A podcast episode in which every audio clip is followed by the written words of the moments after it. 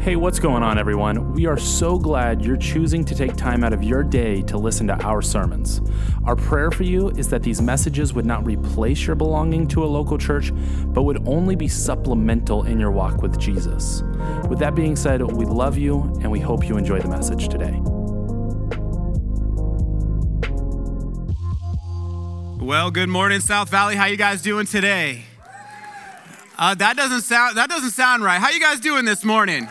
All right, good, good, good. You guys, uh, most of you have the day, or at least your kids have the day off tomorrow, so you got to get a little energy going into this Sunday. Uh, great to see you guys. My name is Ricky Hemi. If you are new with us today, you're coming at a really exciting time because today we are launching a new sermon series on the Ten Commandments titled "Thou Shalt Love." And I'm super excited for this series. Uh, for, for some of you, when you hear that, you might be thinking on the surface, hey, that sounds like a very simple series, maybe even a little bit, you know, elementary. But I think you're going to discover through this series that the Ten Commandments are incredibly relevant today.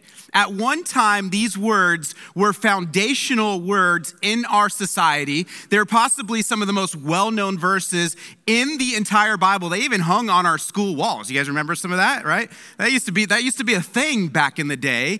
But now you would actually be hard pressed to find somebody who could recite the Ten Commandments for you. In this series, what we're going to do is we're going to explore each commandment and how they apply in the 21st century. That's what we're going to be doing through this series. If you guys have your Bibles, go ahead and turn to Exodus 20, verse 1. As you're turning there, I just want to preface with this. I know as we launch this series today, that sometimes the word commandment has a, a, a, negative connotation to it. We, no one likes to hear about commandments. Well, I find it interesting that Jews don't actually call them the Ten Commandments, Jews call them the Ten Words. And uh, they get it because of the way that the Ten Commandments are introduced in Exodus 20, starting in verse 1. It says, God spoke all these words. Not all these commandments, but all these words, saying. And so the Ten Words are special divine utterances from God Himself, and they are all about one thing and it's this love. Every commandment is about love our love for God, our love for others. And so that's what we're essentially going to be exploring throughout this series. I hope you guys are awake this morning because I know I'm excited to jump into this and I want you guys to be excited with me. You guys awake this morning? Okay, awesome. I like to hear that. Now, let's pray and let's jump into this thing. Will you pray with me? Father God, I just want to say thank you for an awesome morning of worship. I want to thank you for the worship team and just the, the way that they pour themselves out for you. And uh, Lord, I pray right now that you would focus our hearts, focus our attention on your word, that we'd have the, the presence of your spirit to soften us and to teach us.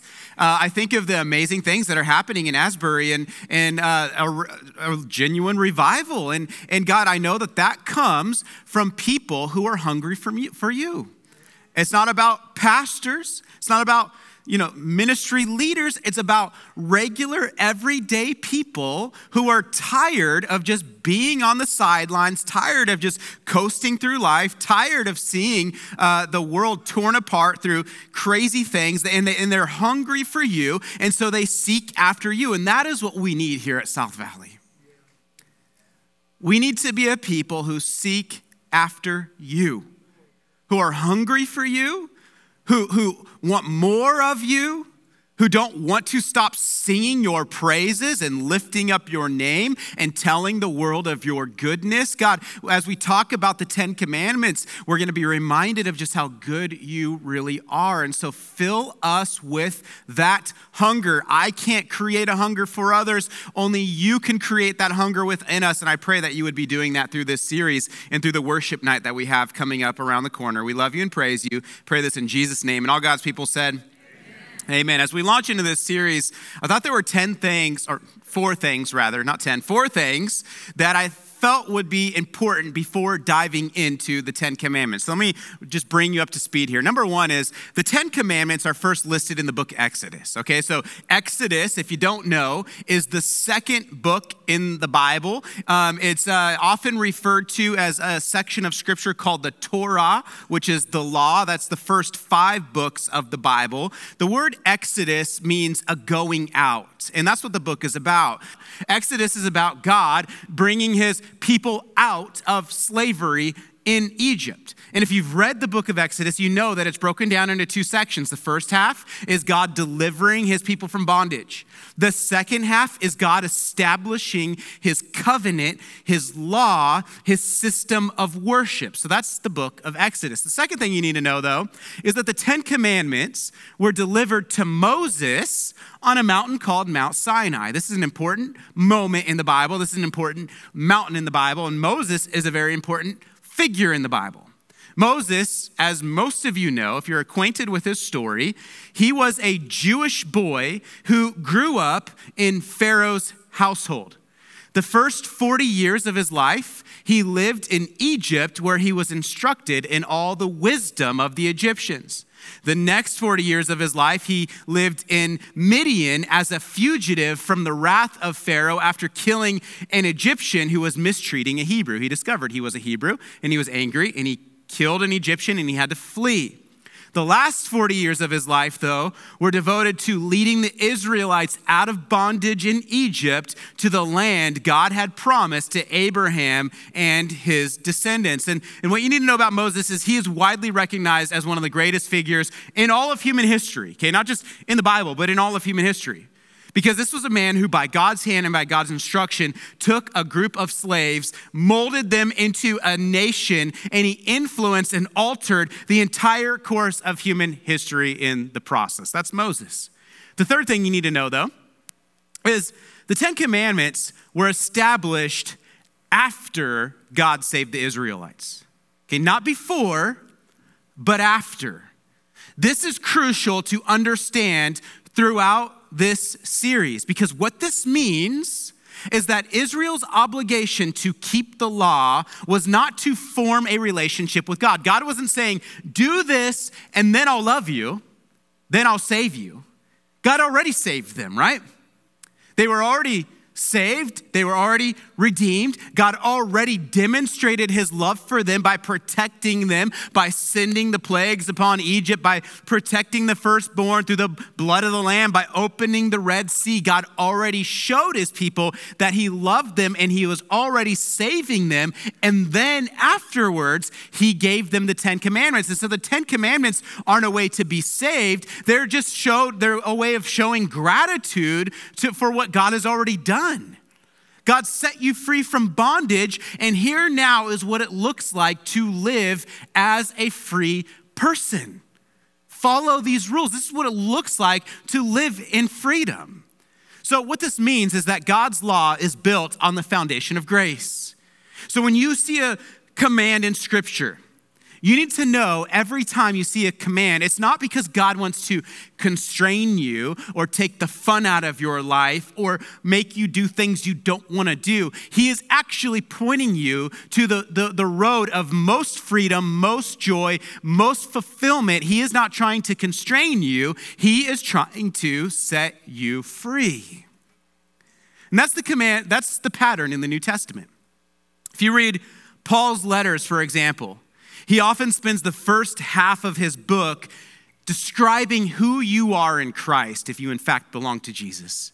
You've been forgiven. You've been redeemed. You've been made new. You are loved. You are saved. You, your, your status is already secure. You are all these amazing things. Now, in light of that, live this way. So, you, so you're not living a certain way to be loved. You're already loved, and you want to out of gratitude for that love, you live a different way. This, this radical, amazing grace is very different from every other religion on the planet. Because every other religion on the planet says, be good, and maybe, just maybe, you will get to God. Practice enough penance, reach a certain level of enlightenment, visit enough holy places, do enough good things, and maybe, just maybe, you will get to God. The problem is this this is a very broken system because I don't know when the last time was that you just tried to be good all the time from morning to evening, all week long, 24 hours a day. How did that go for you? yeah, you're like, help me, Jesus. I can't do it. I got two little kids. It's really hard to, you know, it's really hard to bite my tongue. I, I, that guy that cut me off on the freeway, I'm sorry, I told him he was number one. Um, I tried, I tried in that moment not to do it, but I couldn't help myself. Okay, we struggle to be good. What's cool about the gospel is that Jesus makes us good. Okay, so the other religions say, you know, be good and maybe you'll get God. Jesus says, get God, focus on that first, get a relationship with Him first through me, and then you will be good. You will have my amazing grace. Your sins will be covered. You will have my righteousness you will be declared just. You will be good. God makes you good. It's His grace alone that saves, and it's His grace alone that sanctifies. And that's exactly what was happening here in this passage, okay? The message was as a people freed from bondage, I invite you now to live in that true freedom by trusting and obeying me. That's the context of the Ten Commandments. Finally, number four, the Ten Commandments are a summary of the law. So think about this. Okay, so the Ten Commandments are given. There's five books in the Torah, the law. If you were to read all five books, you would learn that there are actually, in fact, 613 laws in the Torah. Okay, 613. Those 613, though, can be summarized by 10 the Ten Commandments. And the first four of the Ten Commandments focus on our relationship with the Lord. So it's vertical, all right? The, the last six, remaining six, focus on our relationship with others. It's horizontal. And so it's about loving God and, and, and serving God and putting Him first and, and putting others before yourself. That's and so Jesus came in later and he said, you know, there's, you know, the 10 is a summary of the 613, but there's a way to summarize it even further into two commands, into two laws. This is what Jesus says. I'm going to use the KJV because he uses uh, our language for the, the series. Jesus said unto them, Thou shout love. You're wondering what the commands are about? That's it. Love the Lord thy God with all thy heart and with all thy soul and with all thy mind. That's this is the first and great commandment. That's a summary of the first four of the Ten Commandments. And the second is like unto it Thou shalt love thy neighbor as thyself. On these two commandments hang all the law and the prophets. So it's a summary. The commandments are all about loving God, loving others. And in this series, because of that, we have called it Thou Shalt Love. Now that we have some context, let's go ahead and read now commandment number one. This is what it says. And God spoke all these words, right? The 10 words, saying, I am the Lord your God, Yahweh. I, when you see capital Lord in your Bible, it's Yahweh, it's his proper name. I'm the Lord your God, Elohim, meaning uh, there's one God. His name is Yahweh. I am him who brought you out of the land of Egypt, out of the house of slavery. And here's commandment number one you shall have no other gods before me. So, commandment number one is no other gods. No other gods. Now, the phrase before me means over against me, in place of me or besides me. And this command is one of the clearest early statements of monotheism in the Bible. Monotheism, uh, mono means one, theos means God. It's the belief in one God. And this is a big deal because most of the world at the time of the Ten Commandments was polytheistic. They worship many gods, but false gods, every false god stands in opposition to the true God. And even the Israelites themselves, they grew up in a society in Egypt that worshiped many gods. They even carried some of those gods with them out of Egypt and tried to bring them into the promised land. And so, as God is saving his people and establishing his nation and pulling them out above, you know, everybody else on the planet. He's God of everyone, but he's especially God of this treasured possession of his. He's entering in this moment into a covenant relationship with his people, and he's asking for them to be loyal to him. I've saved you. I love you. I have good plans for you. And now, as I'm going to do something new in your life, my, my, my command for you is be loyal. Stay true to me. I've shown you that I love you, so follow me and walk with me. We, we call this a covenant, okay? This is an important word in the Bible, a covenant. And so I thought I'd give you a definition. A covenant is an agreement that brings about a relationship of commitment between two people. God entered into a special relationship with his people. And with this in mind, our relationship with God can be likened to a marriage. There are three days in my life I'll never forget the days my kids were born and the day my bride walked down the aisle. Carly and I, as many of you guys know, we have been married for just over 11 years now. And even though it was 11 years ago, I still remember our wedding day like it was yesterday. I went into that wedding determined to maintain my composure and not cry a single tear. I was determined.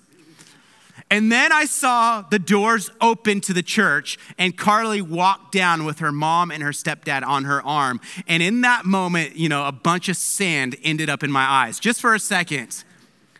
And I'm trying to get it together, and I'm trying not to, you know, be a distraction and not to let anybody see me.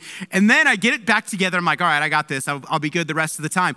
And then I didn't expect this, but the next time the sand came back was when I was reciting my vows. And these are very basic vows. But I was really is hitting home what I was promising. I was making a promise to my spouse. This is what I said. I, Ricky, take you, Carly, to be my wife, to have and to hold from this day forward. I will always love you, honor and cherish you, and put your needs before my own. I have count the cost. I am with you to the end. As God is my witness, I give you that promise. And it hit me what I was actually doing right there in that moment. When we make a covenant with somebody, we make a promise to them. And our promise should mean something. Should I can I get an amen? amen? Our promise should mean something. Our word should actually mean something. You are making that promise in the presence of your friends and family. You are making your pro- that promise in the presence of God. And it is a binding promise where your souls are knit together. That's the beauty of marriage. And it's a picture of God's relationship to us. In that moment, when I made that promise to my wife, I was promising her that no other woman would ever come before her. And she was promising me no other man would ever come before me. And in light of that promise, I am a jealous husband. I am jealous for her love, not in a creepy stalker boyfriend way, okay? Not in a, like I'm following her on, you know, her Facebook and seeing what she's doing or checking her. T- not like that kind of jealous. Not like that, you know, that weird stuff. I am jealous for her love in that that she is the most precious, special person in my life. And, and we made a promise to make each other the most special, precious people to one another. And, and I love that. Well, what I want you to see here today God is jealous for your love. If you're a believer, you have entered into a covenant with God. Jesus, the last night of his life, around the dinner table with his friends, he says in Matthew 26, he says, This is my blood of the new what? New covenant, which is poured out for many for the forgiveness of sins. You are in a covenant with God. And what was happening in the Old Testament is prior to receiving the Ten Commandments, God actually entered into a special covenant relationship with his people. And there's a word that's often used with covenant. It's this Hebrew word, it's, it's uh, chesed, and it sounds like you got junk in your throat. That's how you say it. And uh, it, it's a word that describes a never ending, never giving up, never quitting, faithful, eternal, unbreaking love. That is the kind of love has, God has for you. And that's the kind of love that God calls us to have for our spouse. A never ending, never breaking, never giving up kind of love. God has that for you. Do you have that for him? Look at the covenant here in Exodus 19, the Mosaic covenant, we call it, right before the Ten Commandments. Thus you shall say to the house of Jacob and to the people of Israel, You yourselves have seen what I did to the Egyptians and how I bore you on eagle's wings and brought you to myself. I've already saved you. Now, therefore, if you will indeed obey my voice and keep my covenant, you shall be my treasured possession among all the peoples. I'm God of everybody, but you are special unto me because I'm entering into a special relationship with you. For all the earth is mine, and you shall be to me a kingdom of priests and a holy nation. You'll represent me to the world. These are the words that you shall speak to the people of Israel. So Moses came and called the elders of the people and set before them all these words that the Lord had commanded him. And all the people answered together and said, All that the Lord has said, we will do. That's like what we do when we say vows. I do. Do you promise to dot, dot, dot? I do. This is what they're doing exactly here. If you're a Christian, you've entered into a special covenant with Christ. Jesus calls the church his bride. He loves his bride. His number one concern on the planet is not what the other nations are doing, it's not what companies are doing, it's not what sports teams are doing, it's not what schools are doing. His number one concern when he looks on the planet is what is his bride up to? You are his number one concern. We are his number one concern. The body of Christ, the, the, the church, is the bride of Christ. And here's the problem that we see with commandment number one and throughout the rest of the New Testament. The problem is this although God loves his bride, and although God made a way for his bride, and although Jesus has made a way to make her pure and, and glorious and, and to dress in, in a white dress and to, to be received by him in glory, the problem is God is amazing to his bride, but the reality is his bride is a bit of a hot mess. His bride's a mess. The problem in the Old Testament, Israel was God's bride. They often cheated on God. They put other things in front of God. They ran from God. They uh, disobeyed God. The problem in the New Testament church today is the church often cheats on Jesus. They put other things in front of Jesus. They abandon Jesus' word. They trust in their own way, and they go and worship of other things. Commandment number one is all about worship. Who are you putting first? What are you putting first? You're in a covenant with God. Here at South Valley, our number one thing should always be all the time exalting the name of Jesus Christ. And every time we take him off of the throne, we replace him with another lowercase g God.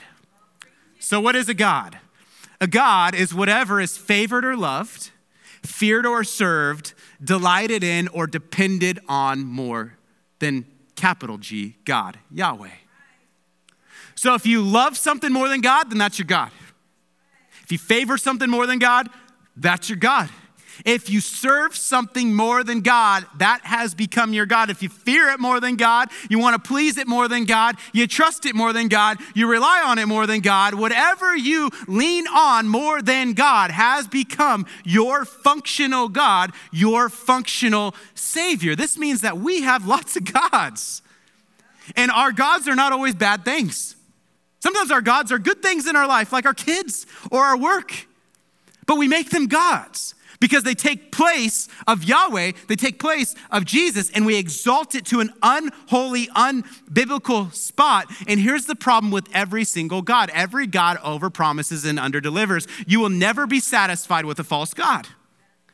God cares about you so much that he calls on you to worship him alone. Martin Luther says it this way to have a God is to have something in which the heart entirely trusts. What are you trusting today? When some people read this commandment, they feel it's irrelevant. Uh, they feel sometimes when you hear commandment number one, we don't need to talk about this stuff. This is irrelevant because in their minds, Americans don't worship false gods because most Americans don't live with gods in their bedroom. And, and if you do have gods in your bedroom, the application is very simple today get rid of those weird things in your bedroom. But if you're like a normal American, reality is you don't have a bunch of false gods hanging up in your bedroom, but false worship it's not just about old gods and old idols, like the ones you find in the Old Testament. It's also about new gods and new idols. You see, false worship is not just a back then problem, back in the olden days problem, it's a problem still today. All we've done as a society is trade old gods for new gods. And so the gods of the Old Testament, like Moloch and Bel and Chemosh and Marduk, they just have new names. If you know anything about Old Testament false gods, they promised status, they promised wealth, they promoted sexual freedom and sensual lusts of the flesh. Well, the new gods do exactly the same thing. When I think about our culture today, I see at least three common gods. We as Americans worship lots of things. We as Americans have exalted many things above Jesus, many things above the God of the Bible. We have put other things on the throne. But for just, you know, brevity's sake, I wanted to share with you what I feel are the top American gods. And you may agree with this list, you may not agree with this list, but I'm going to show you what I think are our, you know, false gods of today. We may not be worshiping Moloch and Chemosh and Bel, but we do worship these other three things. And the first on the list is sex. Sex sells in America. Did you know that one in 10 men have paid for sex? Did you know that human trafficking profits roughly $150 billion a year, and that the average age a girl gets trapped is 13? Did you know that the gateway to prostitution is pornography? And that the average age of exposure to porn is now 11 years old? All the devices, all of the video games, all of the access to the internet, all of the weird links that get sent to our kids as they're playing on their things. The average exposure now is 11 years old and going down younger and younger. Did you know that pornography brings in more revenue each year than the NFL, the NBA, and the MLB combined? The bottom line is selling sex is one of America's most profitable pastimes. There is a sexual addiction problem in America. We have exalted it to the place of God. People do what they want with whoever they want, and they will sacrifice anything to get it. And if we aren't selling sex through porn and through prostitution and through human trafficking and through whatever other creepy things that we do as a society, then we're selling sex often through our music. And if you don't think that our society has a worship problem, or you don't think that our society worships sexual promiscuity, then I just have to ask you, what is this? Any of you guys see this performance? When I saw this performance, the first thing I saw as Sam Smith was performing on the stage his song Unholy, the first thing that came to my mind during this Grammys performance is this is worship. We think that we're not worshiping anything. We think that, oh my gosh, we are so much better than all our ancestors who worshiped all these weird false gods. We are doing the exact same thing, it just looks different today. And I saw this and I thought, worship. And, and you know what's even crazier? I looked on Twitter and you know what CBS tweeted about this per- performance? CBS says, replying to Sam Smith, uh, you can say that again. We are ready to worship. Now, I want to just be very transparent with you guys because right now you're like, oh my gosh, we're just like, what kind of church am I stepping into today? I am not some like fire and brimstone preacher who has this axe to grind with culture and lo- I'm looking for Satan under every bush. I'm not that guy, okay? I'll watch the Grammys. I'll watch I'll watch movies. I'll watch TV. I'm not like this guy who's like, "Oh my gosh, Satan's over there and Satan's over here and Satan's in this." And I'm not that guy. I don't have this axe to grind. But what I am standing in front of you today is I am a daddy of two little kids. And I know that my kids are growing up in a society that is going to push all of these false ideologies upon them and cause them, encourage them to worship a false God of sex. And we have 100 kids over there every single Sunday that we love and we cherish and we want to raise up to love the Lord Jesus. We have 100 kids over in our youth group every Wednesday night that we love and we cherish and we want to protect and raise them up in the love and admonition of Jesus. And we want them to know that sex makes a terrible God. And we live in a culture that pushes it in every single way possible. And we respond to it because human beings are worshipers. You and I are made to worship.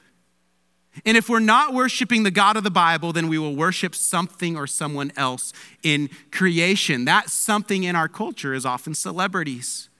And when you worship the rich and the famous, you intend to embrace their message or you tend to embrace the popular message of the day. And clearly, the song Unholy is a blatant attack on God and God's good design for sex and marriage and everything that Jesus stands for. And I'm just telling you, I'm just warning you, this is not me every week where I'm bashing culture. I'm just telling you, I see the lies, I see the threats, I see the ways that people want to pervert, God, uh, pervert the next generation. And I think there are times where we have to say that is false worship. That's not being just creative. That's not just being, you know, coming up with a cool new way of presenting a song. That is just demonic. Are you worshiping sex?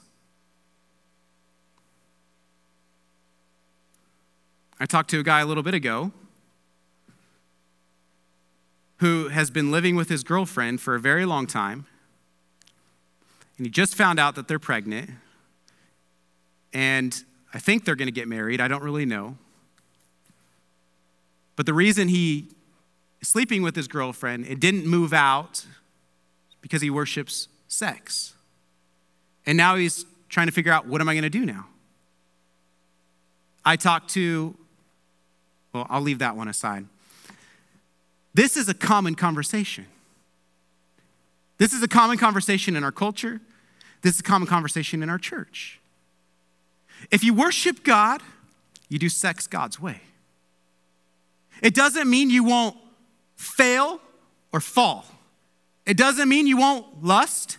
It doesn't mean you won't cross the line. It doesn't mean that you won't struggle as a human being. You are a human being, you struggle. And, and there's grace for you if you have blown it in the area of sex. There is grace upon grace upon grace upon grace. You may, the world may, you may think in your mind, like, oh my gosh, I'm so unholy and dirty now. But Jesus, if you go to him as a broken person who maybe has struggled in sexual sin, pornography, things in the dark, things done to you, if you struggle with that and you bring that to the Lord, guess what? You are made clean and holy and righteous and pure, and you are spotless in the eyes of God.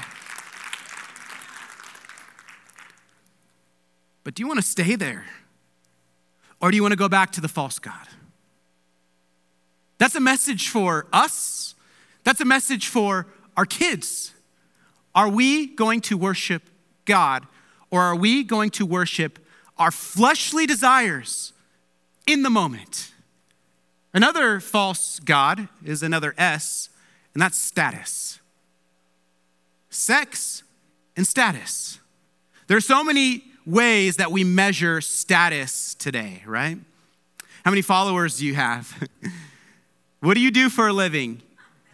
How many reshares did you get on Twitter? How many reshares did you get on your Facebook post? How many friends do you have in town? How many friends do you have at school? How many people say hi to you on your way into work? What kind of car do you drive? what kind of shoes do you wear? What kind of bag are you, are you bringing with you? Is it real or is it fake? Because I could tell the real ones versus the fake ones. I can't, but others can. If you worship status, you're worshiping this desire, living for this desire. This is another common one this desire to be cool, this desire to be liked, this desire to be pretty, this desire to be put together. And you live for it, and you focus your life around it, and it becomes a God. And every God is going to cost you something. You're going to sacrifice for that God. And, and the problem with the God of status is that it will either make you very proud and arrogant, and no one likes proud, arrogant people. You'll be proud and arrogant, and you'll think way too highly of yourself, or you'll be incredibly insecure and think way too highly of everyone's opinion of you. That's the cost of status.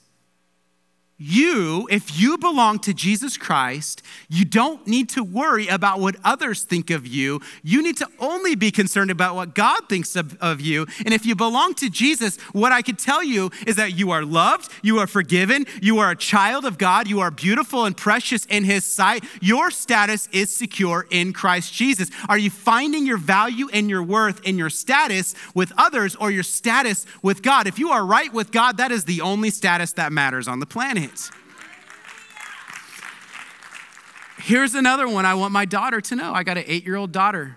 And I think she's the most beautiful girl on the planet. I really do. She's just so amazing. And, and I know every dad says that about their daughter. And, and, and I just love her. And she is so beautiful and so precious. And I want her to know as she grows up, I love how beautiful you are and how precious you are. But what other people say about how you look doesn't matter that much, Blake. What really matters is what God says about you, what mommy and daddy say about you. Don't worry about what others say. You are loved and you are beautiful inside and out. And God made a precious baby girl, and you are it, Blake Aubrey. That's what every kid needs to grow up hearing instead of being tempted by status. Are you worshiping status? Status will you if you're worshiping status it will always overpromise and underdeliver. You'll never truly arrive. There will be uh, there will always be someone better or cooler or prettier or smarter. One day you'll be in the next day you'll be out. One day you'll be the hot stuff the next day you'll be old news. If you worship status your life will become a hamster wheel of pleasing people and trying to get ahead and every false god will require some kind of sacrifice. It might be sacrificing your family or your health or your integrity or lots of money or a relationship or your church? Are you worshiping status? And finally, number three, the last S of the common American gods is stuff. The first time I learned my worship of stuff was when I got my first iPhone 3. Yeah, that's a long time ago. I got an iPhone 3 because iPhones are so much better than Androids. Let's just be honest for a second. Amen. Thank you. Okay. So I get this iPhone 3. And the day I got my iPhone 3, I broke it. The very same day. And I remember breaking it, and I go to bed at night, and I've been waiting for this iPhone. I wanted it. I got it from the Apple store. It was so awesome. I didn't have a case for it, apparently, obviously, and I ruined it. And I, I remember laying down in bed at night and, and being angry. I couldn't fall asleep.